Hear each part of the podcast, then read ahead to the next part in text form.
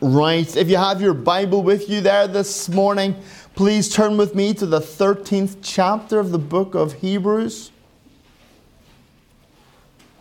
It's at the back of your New Testament.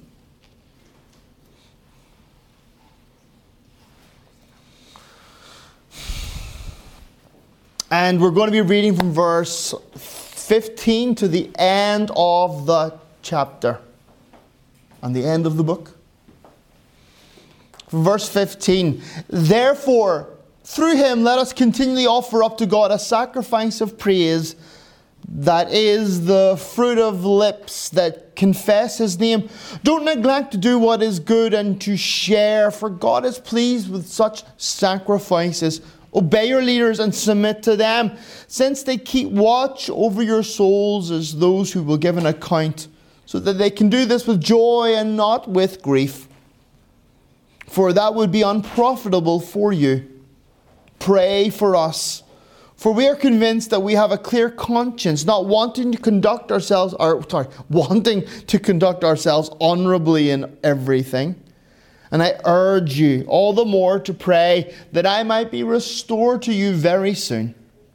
Now may the God of peace, who brought us up, brought up from the dead our Lord Jesus, the great shepherd of the sheep, through the blood of the everlasting covenant, equip you with every good to do his will, working in us what is pleasing in his sight through Christ Jesus, to whom be glory forever and ever. Amen. Brothers and sisters, I urge you to receive this message of exhortation, for I have written to you briefly. Be aware that our brother Timothy has been released. If he comes soon enough, if he comes, uh, if he comes soon enough, he will be with me when I see you. Greet all your leaders and all the saints. Those who are from Italy send you their greetings.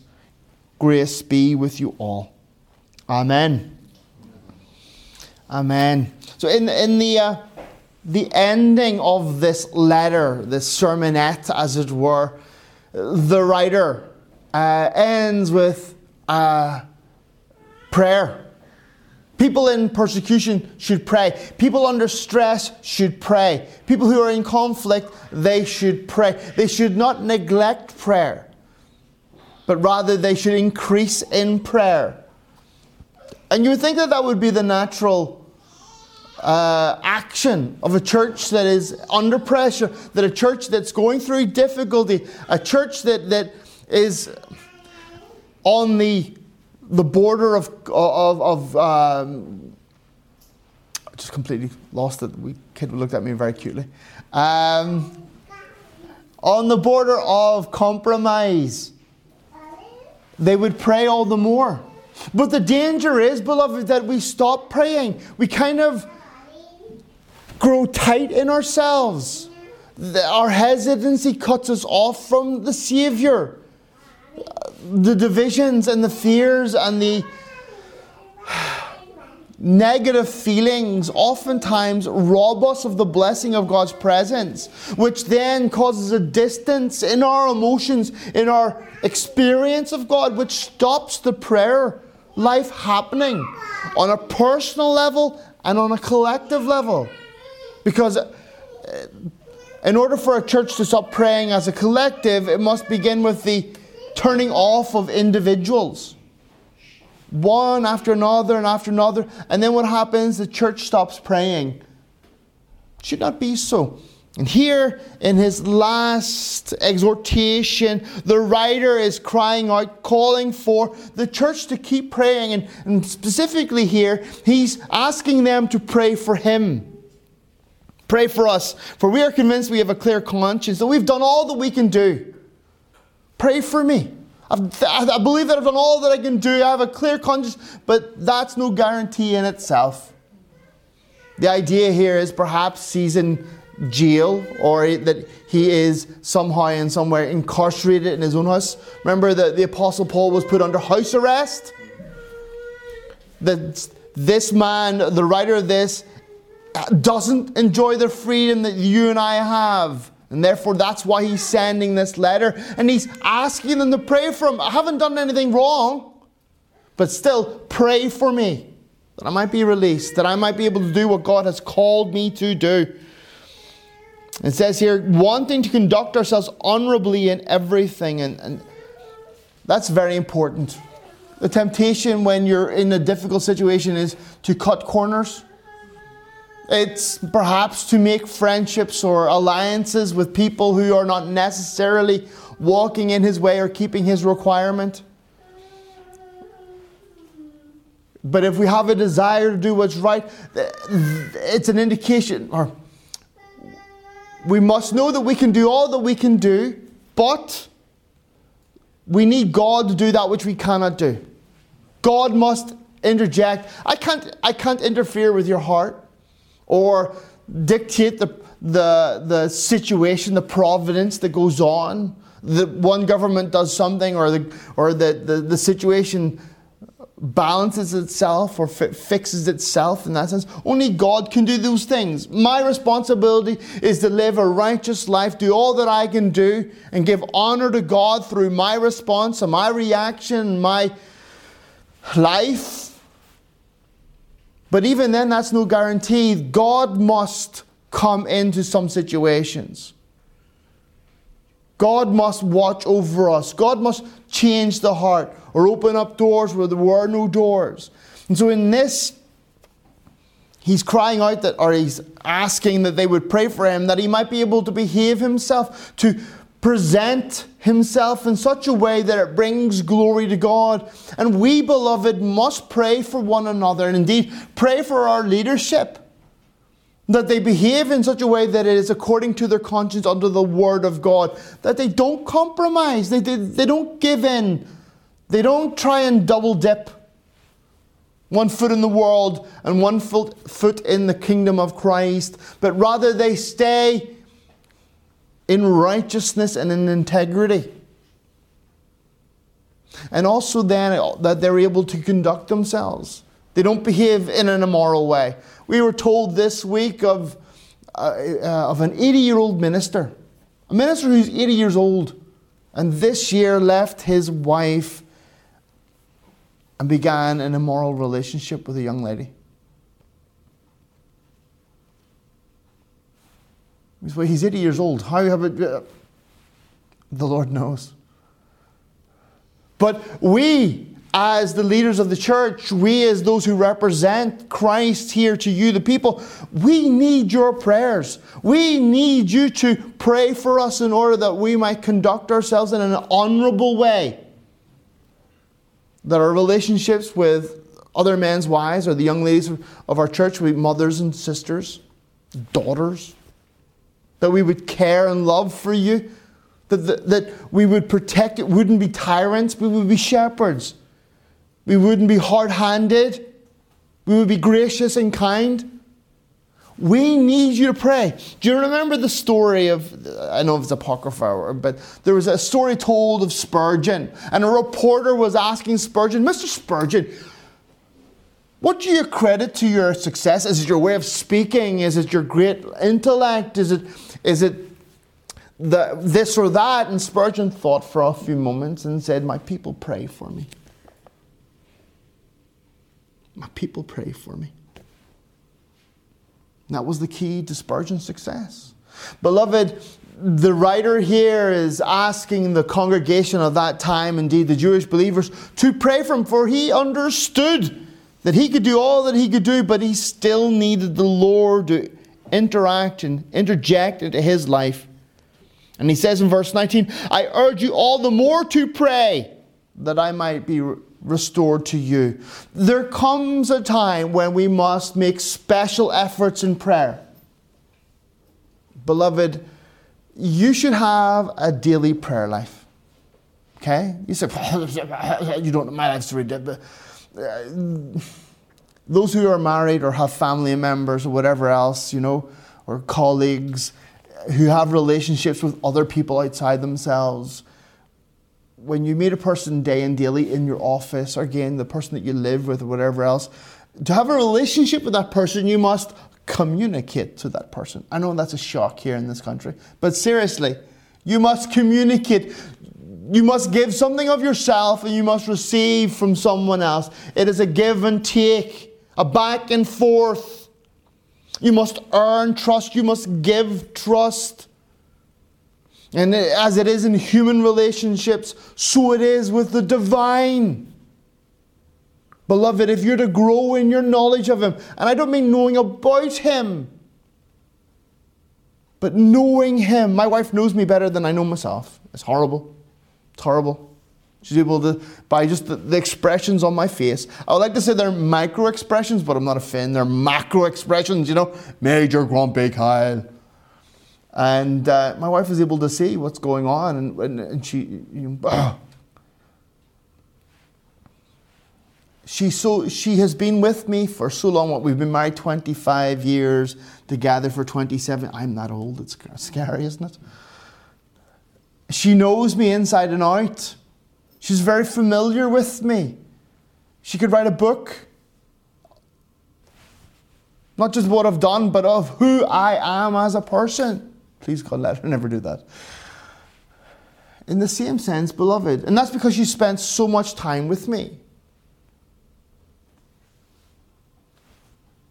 We're, we see each other almost every day, except when I'm off doing other things or whatever, or she's not at football, you know. But she sees me all the time. We, share the same bed together. There is a familiarity there, an intimacy. And in the same way, beloved, we who are the children of God, the bride of Christ, who have been redeemed and saved, ransomed to Him, we who have the Spirit of God within us, there must be an intimacy between you and your God. Now, I'm not talking you do what some of us stupid people do, spend hours, oh Lord. But there must be a moment of your day when you say, hey, when you look to the divine, when you sit in that sanctuary where it's just you and Him. When you touch Him and you receive from Him you must be conscious that you are in a relationship with our God.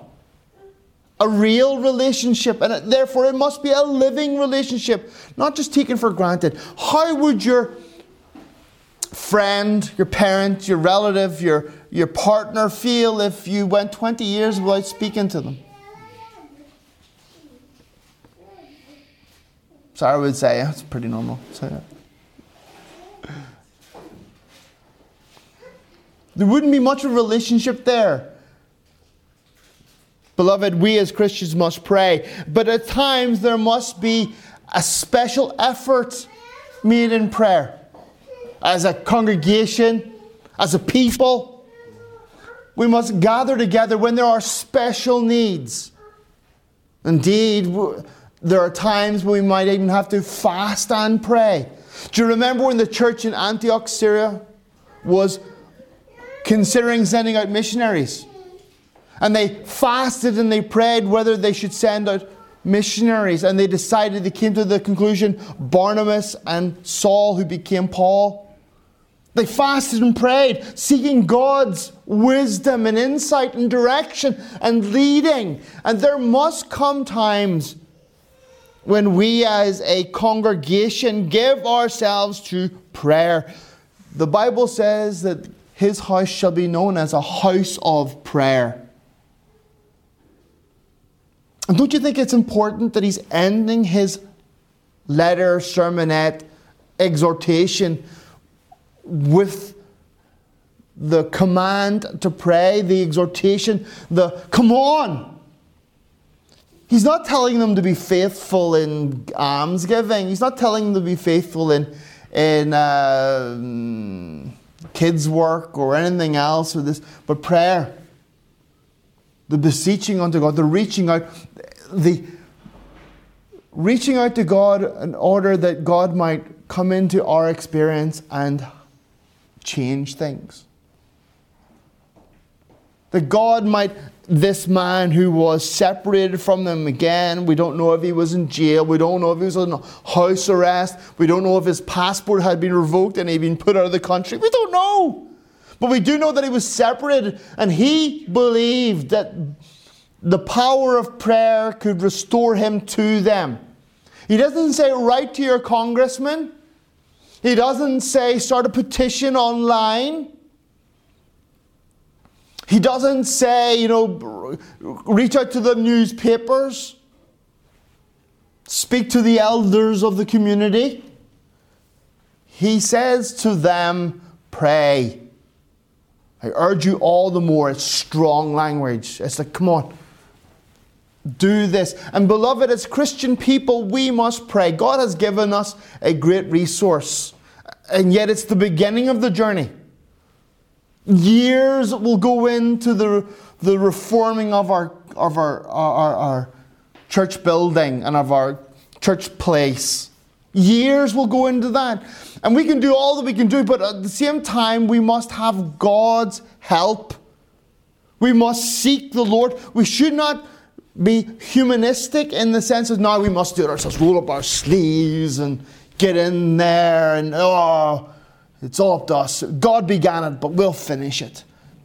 We must walk in step with Him. We should not be ashamed or embarrassed to be able to go to Lord, you have given us this facility, this building. Now, Lord, enable us to make it the best building that we can make it for your glory and for your honor.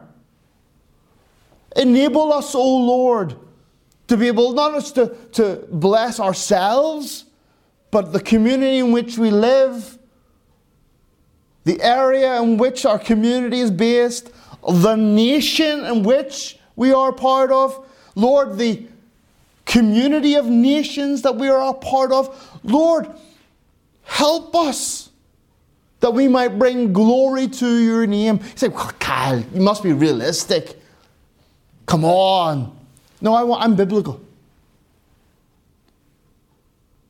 Antioch, Syria, they met together, they prayed, their eldership, their every nation, tribe, and tongue, they all got together and prayed and said, We're going to send out two missionaries and their entourage. And by doing so, the New Testament came into birth, or 47% of the New Testament, through the actions of Paul. The gospel gets sent throughout all Asia Minor, all the way up into Europe, all the way up into Spain, through the actions of one small fellowship in a major city. Their eyes were bigger than their belly, as we like to say in Ireland. You know, they had a greater appetite than what they were able. They wanted to shape and change the world for Christ, and they believed under the power of God they could do it, and they did it. And you and I, beloved, are fruit of their ministry. What that little church did in Antioch affects you and I here today, for we, we have the writings of the scriptures. Paul's efforts to bring Christianity, Paul and Barnabas' efforts to bring Christianity throughout the world. So, therefore, there comes a time, beloved, when we must gather together and pray. We must not neglect prayer. We must not devalue it as if to say, well, you know, you know but there's real life as well. You can get together, you can have your spiritual moment, but there's real life as well. And that's true. But our God is the God who supersedes, oversteps real life. He said, What? Do you not believe that Jesus Christ did miracles? That he created flesh where there was no flesh and healed people and he was raised from the dead. He stepped over the physics of this world and he did supernatural things. Well, that was then, Kyle, it's not now. And we're not continuationists. We believe that the authority of the apostles died with the apostles. But we do have a God who continually answers prayer. And in his providence, does what he wants to do. He said, Well, we haven't seen it. And that's a sad thing. I think in our day we are in a dip. We are in the, the downward spiral, the downgrade, as Spurgeon said. We're still in a low period. People have tried to build God's kingdom by their own hands not needing the Spirit of God to change the hearts of men. They've got too much money, too much resources. I can't remember who I said it to about the Chinese evangelist John Sung in the early parts of the 1900s. He was invited, he was, God used him mightily in China to, to bring many people to Christ. He was like, I don't know. I was going to say the Billy Graham, but maybe not Billy Graham. You understand? There was there was great fruit from his ministry, and he was invited to go to America to see the glory of Christianity in America and to speak at some conferences. And he went there and he spent six months, and he came back and he traveled throughout all of the United States, preaching and teaching and and um, giving witness to God's work in China. And he was on his way back, and a news reporter, always a news reporter a blogger, we would say today maybe. News reporter asked him, Evangelist Sung, he didn't call him pastor, Evangelist Sung, what was your impression of America? And he stood there and he thought, and he said, It's amazing what American Christians can do without the power of God. They build great monoliths, great buildings in honor of the Lord but their hearts are cold and they have no desire for evangelism or for the people. There must come a time, beloved, when we pray and we don't get distracted or, or, or led away with just humanistic thinking. We are the co laborers to together with God, and we can testify. We have a great testimony in that. The Lord answers prayer, therefore, we must be a praying people. And then we get into verse 20. Now, may the God of peace, He transfers from asking them for, for prayer to now praying for them. We have his prayer. He says, Now may the God of peace, and that's a really excellent title. It's one that Paul uses regularly. He uses it in Romans 15 and 16, he uses it in 2 Corinthians 13. The God of peace. It's a double barreled name, meaning he is peace. He resides in peace. We, you know the verses, God is love, God is peace. Indeed, I think it's in Second Corinthians where it says, May the God of love and of peace, double barreled name, meaning that in him is found peace, but also those who are associated to him have that peace. He's not the God of conflict. He's not the God who goes around and, and fights back. Remember, these people are under persecution light persecution, beginning to be hard persecution. And he's making sure that they're aware that our God doesn't cause conflict. He doesn't go online and start trolling people all the time. He doesn't do it just for the sake of doing it because it's fun. When we started the church way back in the day, gosh, we're so old, aren't we? My goodness, we're veterans. Um, I remember a gentleman from the Reformed camp saying to me, What you need to do is go and find the most charismatic, the most popular, the most handsome of the charismatic leaders and challenge them to a theological duel. Go after them, expose them, destroy their ministry, give them no peace until they recant. And I just couldn't do that because I don't see the Lord Jesus Christ going after them. Yes, he was in conflict with the Pharisees. I don't see the Apostle Paul chasing after the charismatics. Yes, he names names, but we don't see or have any evidence of him trying to actively tear down these men. And that our God is a God of peace. When they come into conflict with us, they smash against us like waves against a rock like waves against one of those big pictures, the, the, the lighthouse. We stand tall. We shine forth the light. The truth is seen by our response. And in the midst of trial, in the midst of hardship, in the midst of conflict, we stand tall because greater is He who's in us than He who's in the world. That spirit of peace, God, the Holy Spirit, is within us, can be found in us. We have access to that. And it is reflected, His attribute of peace is reflected and seen within us. Though we may be tossed around for a while, though there may be a tempest of emotion, His peace reigns. And all things pass, but God's peace is eternal. So he points to them, points them to that God. He reminds them that, that though they are in a time of testing and of persecution, God is still God and He's still the God of peace. He's not stressed or worried. He's sovereign. He knew what was going to happen. He knows what's happening. He knows what will happen. Therefore, be confident in Him. Gosh, I'm speaking to myself here about Ireland. Oof, Lord. That hit there, that bit with teeth. We must remain in that spirit of peace.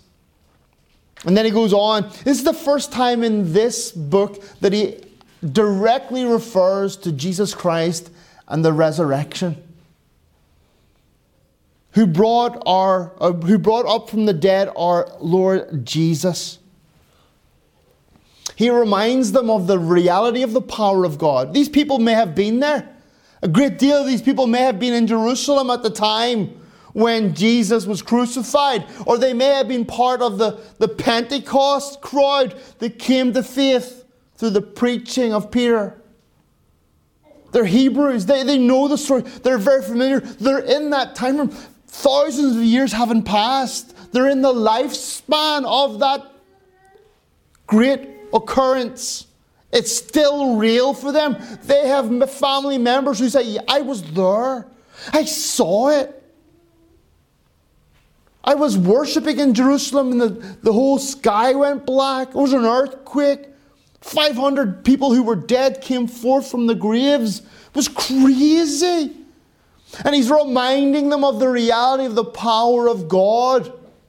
And we must be reminded of that especially we who are here in this unfeeling cold north where it snows in the first week of October. so often we can be devoid.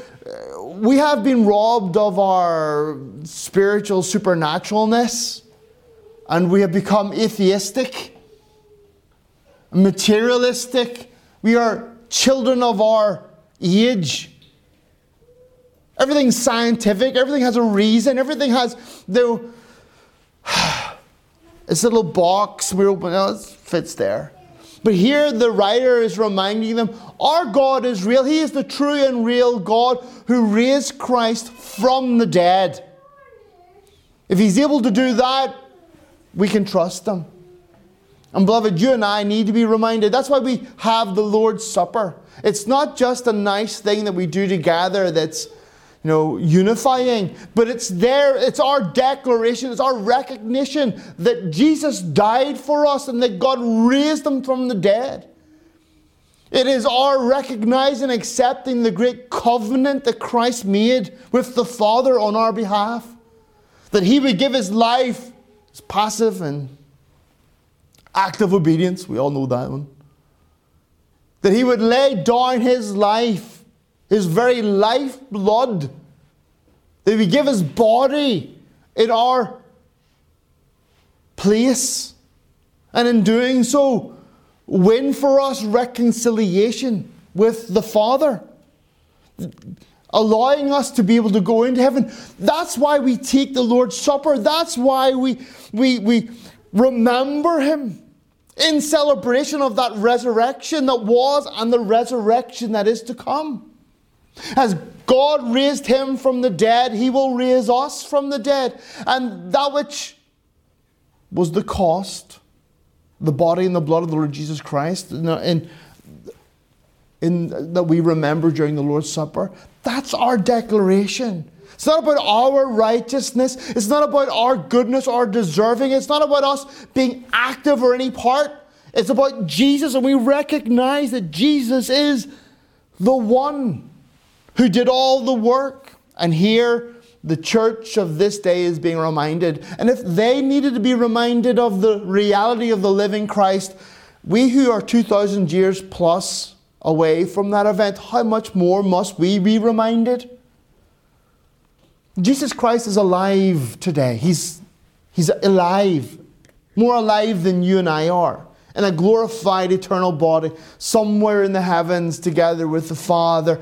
And one day he will step through the veil, the dimensions that separate us from Him. And He will enter into our material realm once again, and He will bring His kingdom. He will establish His rule upon this existence. And every knee and every every knee shall bow and every tongue shall confess that Jesus Christ is Lord, whether you want to or not. Some of us will do it with great joy, a triumphant cheer. Others will do it with great dread, with wailing and gnashing of teeth. Wishing and wanting, the Bible says, that the mountains would fall upon them, that they could hide in the depths of the earth, that they would try and flee from His presence as shadows from a great light we must be remem- we must be reminded, not remembered, we must be reminded of the reality of our God in order that we might continue. And he goes on through the, the blood of the everlasting covenant. How long is the covenant? Everlasting. Isn't that glorious? They are mine and they're mine forever. That's what the blood, or uh, the blood and the bread, the wine and the bread represents. It's the covenant that Jesus made. It's that which took for your salvation. His life for your life, because one day you will die. One day you will die. One day we will all die. My dad died at 60, 59, really. He was just about to turn 60. I'm 49 right, right now, almost 50, more or less. 49 and a half, more or less. Life is a short thing. Think of those poor people in Israel last night, watching their TVs, eating their shawarma, whatever they do in Israel. Within 15 minutes, Hamas had shot thousands of rockets across the border and destroyed 450 people's lives. More than that, because there's the families. More than that, there's the men, young men and women who are going to fight the war now. More than that, there's the, the families that the. You must understand the Israelis will not just fight against soldiers, they will kill men, women, and children. They will, the Israelis practice blanket warfare. Burnt earth, they kill everybody. there is no rules of conduct. The Israelis will, will level entire cities in revenge of the blood that has been shed. It's frightening. It's frightening. None of us know how long we have.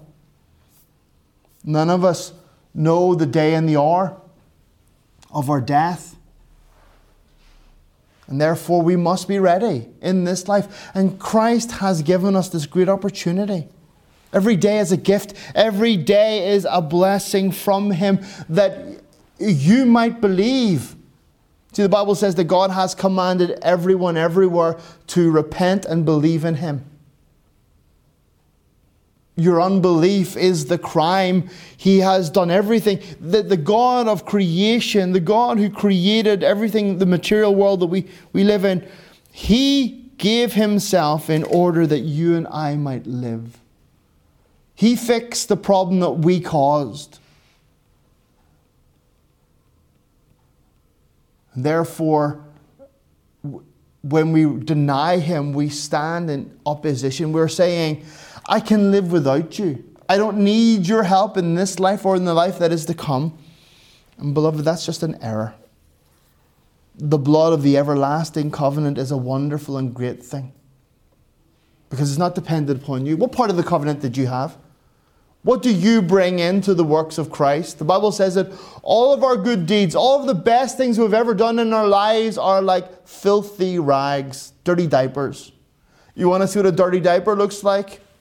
Go ask Melinda. Melinda will let you change the baby's next diaper, and you will see what your the best intentions, your most righteous deeds, your most loving in comparison to the work of Christ on your behalf, in comparison to the gift that God has given for you, everything that you have done is like a dirty diaper. You will never be able to appease or please God by your own actions you must, the Bible says, or the Bible, theologically, we call it an alien righteousness, a righteousness that comes from without side ourselves. If you cannot please God, then you must have someone to please God on your behalf. And that person is the Lord Jesus Christ. He appeased God, pleased God. God found him satisfying. We know this because of the resurrection. God raised him from the dead as a reward for the, his active, passive righteousness. And the Bible says that, that for those who believe, God gives that righteousness. To receive that righteousness, all you must do is believe in Him and live. Recognize your own sinfulness, your own shortcomings, that all of us have sinned and fallen short of the glory of God. Not one of us, the Bible says, is worthy of living in the life that is to come. All of us have fallen short. The Bible says, The soul that sins shall die. But yet, the gift of God is eternal life. God's free gift to you and I for all those who would have it is to believe. To recognize that you and yourself are not worthy. To recognize, it's not hard, is it? To recognize that we're human, that all of us have sinned. All of us, either in thought, word, or deed, have fallen short of God's great requirement. God has reduced it down to its bare bones. He's made it so easy for us. He doesn't say, I expect your kidneys or your liver or your firstborn child. You have to pay me X amount of money throughout your life. You have to jump up on one knee. You have to sacrifice animals. You, you must do something. No, all he has said is look and believe and receive the work of Christ on your behalf. Beloved, It is through the blood of the eternal, everlasting covenant that Christ did on our behalf that we have peace with God. We cannot make peace otherwise. And then we go on that He would equip us, equip you with every good thing. The word equip there means to dress or to put on, to prepare. You might even think it's like when you're making a meal and you prepare the meal, you equip it, you get it ready for something. The Bible says here that because of the work of Christ, that God has enabled you. He didn't save you just so you could sit there. He saved you that you might serve Him in this world. You have a part to play in the plans of God in this world today. You're not just a passenger. You're not just a spectator, but you yourself play a part in the plans of God in this place. In the Bible, it's the prayer of this writer that God might equip you. Again, it's the idea of addressing. You, you ever go to? I ever been to tailors? I've never been to tailors in my life. I've had stuff fitted. When I took, when Emil and I were were buying his suit for the wedding, and we went to Topman. We went everywhere, everywhere in the city. Couldn't find anything, and then we went to Topman and found it directly, exactly what he wanted. But it was a bit big because my Emil's a big guy. You know, I have 40 centimeter arms. My son has 43. Yes, that offends me a little bit, but also makes me proud. Okay, big biceps. My son has bigger biceps. Yeah, yeah. And he needed his suit jacket fixed, let out a little bit, expanded a little bit in his giant arms. He loves to tell me giant arms. And uh, so they went and they did all the measurements and they added some stuff to his sleeves and brought in a little bit in the inside and made it really fitted and nice. And they equipped it so that it would look perfect on him. And that's the idea here that God is equipping you, He's dressing you, He's preparing you. He's going to enable you that you might serve Him in this world and bring glory to His name, that you might bring His goodness into other people's experience. Not that you would experience His goodness, but you might be the minister of His goodness to somebody else, and that somebody else might be the minister of His goodness to you. And in doing so, we support one another and we reveal the love of God to one another. I remember in the old old days when we were part of the charismatics. Um, I just want to feel, somebody said to me, I just want to feel the love of God. I want to feel as if I'm loved by God. I want God to tell me that I love you. And I reached over and gave them a hug and said, I love you. There you go. It's not the same. It is. God loves you. How do you know? Because He puts it in the heart of His people. And it goes beyond just words, it goes into deeds. Goes into time, goes into effort, there's sacrifice. There used to be this old TV show, or not TV show, advertisement. I think I've said it before. It was for Interflora. You know, you know what Interflora is? It's uh, a flower shop and you can send flowers across the borders way back in the 80s. Had this wonderful advertisement of a man dressed in black on a speedboat going through somewhere like the Mediterranean. And he looked up and there was big cliffs and there's a house on top of the cliff and it was like a James Bond type thing and dan and dan dan and dan and he would climb this cliff, you know, get back up and there were dogs in the garden. It was like a rich man's house, you know, the James Bond type. And he would hide behind the wall, and the person would walk past. And, and then there was a light shining through the window, and he'd go down, down. He'd throw the rope up, and he would climb up. And then there was, it would cut, and a lady would be like in the other room. She'd hear a noise. And she was beautiful, of course. And she'd go into the room, and there would be a bouquet of flowers there with the, the little card from, from Interflora say it with flowers. And the idea was, doesn't matter where or who, we'll get the flowers. And their, their, their little saying was, uh, you know, if you love someone, say it with flowers. Okay? I can hear my wife saying, Yay, learn from that, Kyle. Learn. Tulips, red ones, I like them. Um, and there's the, the idea is that it's more than just the thought that counts. I was going to buy you flowers, but it didn't. It's exactly the same. It's the thought that counts. You know I was going to, but it didn't. But you know I was going to, so feel loved. we as Christians must be more than just words, there must be weight to our actions. We must demonstrate, and God is the one who equips us. Don't think that you're not able. Don't think that you don't have the resources or the efforts. God will equip you. He is equipping you. Do whatever you can with whatever you have. Whether it's just a, a kind word, you're looking well today. The old saying that a person can live for three months on a compliment and choke for the rest of their life on an insult.